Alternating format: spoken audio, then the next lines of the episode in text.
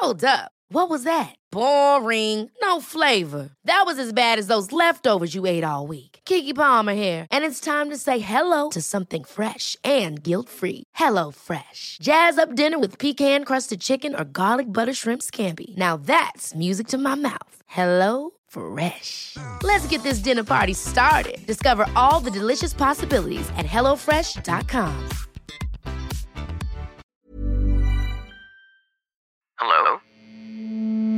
Hello?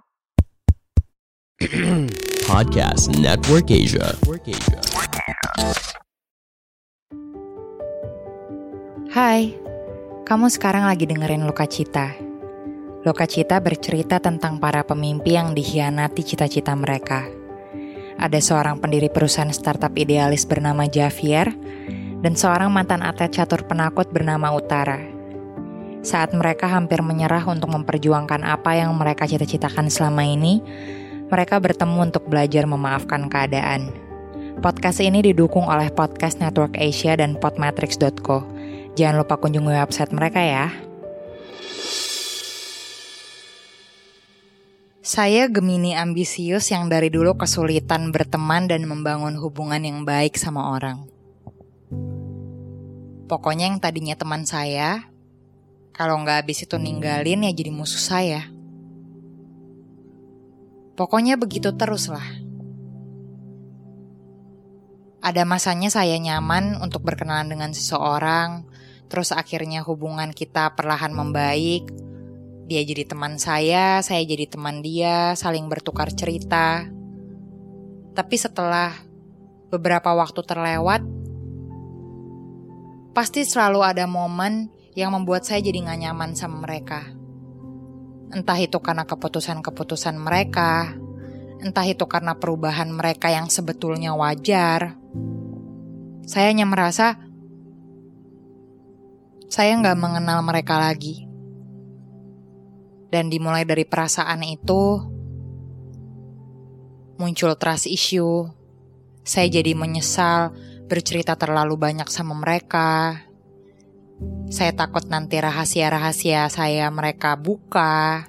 Saya takut mereka berbalik jadi jahatin saya. Dan begitulah. Saya merasa semua itu wajar. Meskipun saya sempat bertanya-tanya, kenapa ya? Saya harus selalu mengalami ini. Kenapa saya harus selalu dikhianati oleh orang-orang yang saya pikir akan baik dan mengubah hidup saya ke arah yang lebih menyenangkan? Kecewa pasti, trauma apalagi, dan itu cukup untuk membuat saya menjalani hari-hari selanjutnya dengan rasa cemas, rasa khawatir, seperti ada pagar yang tebal yang saya bangun antara diri saya dan orang lain. Karena entah kenapa saya yakin kalau bukan sekarang mereka mengecewakan saya, pasti nanti mereka akan mengecewakan saya. Saat umur saya mulai menginjak 23 tahun, saya mulai bekerja sebagai seorang freelancer. Perasaan takut yang tadinya hanya sebatas takut untuk berinteraksi dengan orang lain dan takut untuk berteman dengan orang lain tumbuh menjadi rasa takut yang lebih besar. Saya takut untuk menyambut hari esok karena pikiran saya penuh dengan apa yang harus saya lakukan besok. Bagaimana kalau hari esok gak berjalan sesuai dengan apa yang saya inginkan. Apa yang harus saya lakukan kalau saya mendapatkan bad day. Saya takut banget sama manusia padahal saya sendiri pun juga manusia. Tapi saya merasa diri saya sangat lemah. Saya merasa diri saya itu sangat rentan dari dikecewakan, rentan akan rasa sakit.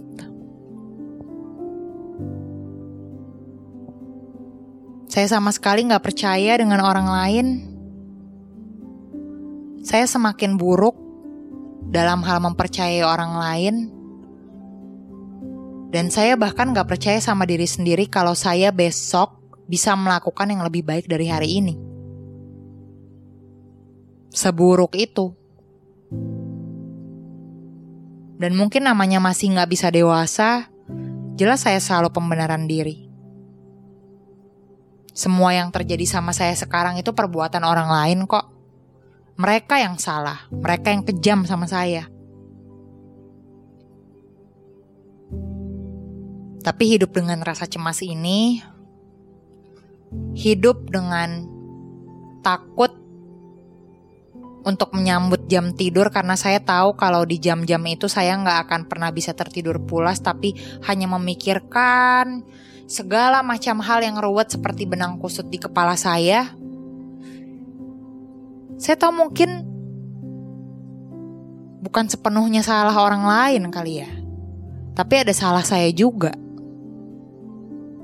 Saya baca sebuah buku yang tertulis di situ Orang yang khawatir sama hari esok itu adalah orang yang gak hidup untuk hari ini.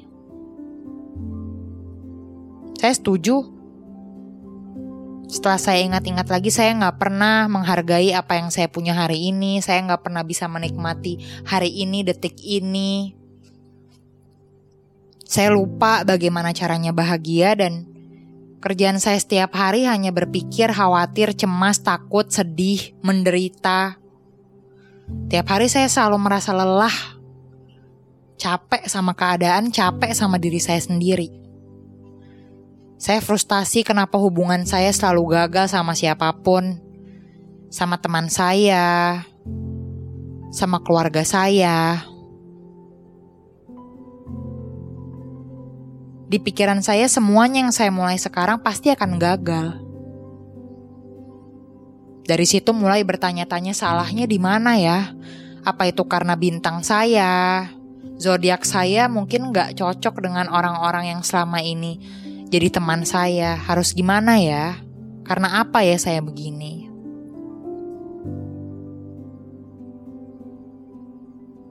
Dan sampai sekarang masih belum ada perubahan.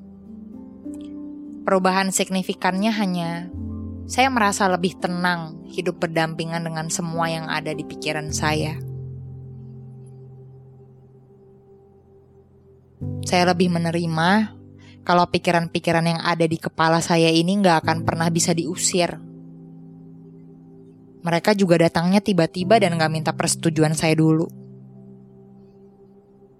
Tapi seenggaknya saya tahu kalau saya juga harus hidup untuk hari ini Mungkin ada kalanya saya khawatir, ada kalanya saya takut.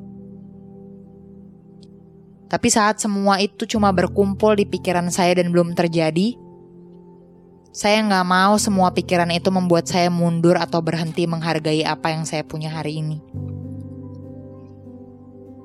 Saya atau kamu, kita semua nggak akan pernah bisa musuhan sama overthinking. Saat kita memejamkan mata dan gak langsung tidur, dia akan datang lagi untuk menyapa kita. Tapi nanti kalau ada kesempatan yang baik, gak ada salahnya kamu bilang sama overthinking kamu, iya, saya tahu saya gak bisa ngusir kamu. Tapi saya juga gak mau kalah dari kamu. Jadi nggak apa-apa kalau kamu betah tinggal di pikiran saya, tapi hidup saya akan terus berjalan. Dan entah ini over promising atau enggak, tapi semoga kamu percaya kalau semuanya lebih baik dari apa yang kamu pikirkan. Pandangan dan opini yang disampaikan oleh kreator podcast, host, dan tamu tidak mencerminkan kebijakan resmi dan bagian dari podcast Network Asia. Setiap konten yang disampaikan mereka di dalam podcast adalah opini mereka sendiri dan tidak bermaksud untuk merugikan agama, grup etnik, perkumpulan, organisasi, perusahaan, perorangan, atau siapa pun dan apa pun.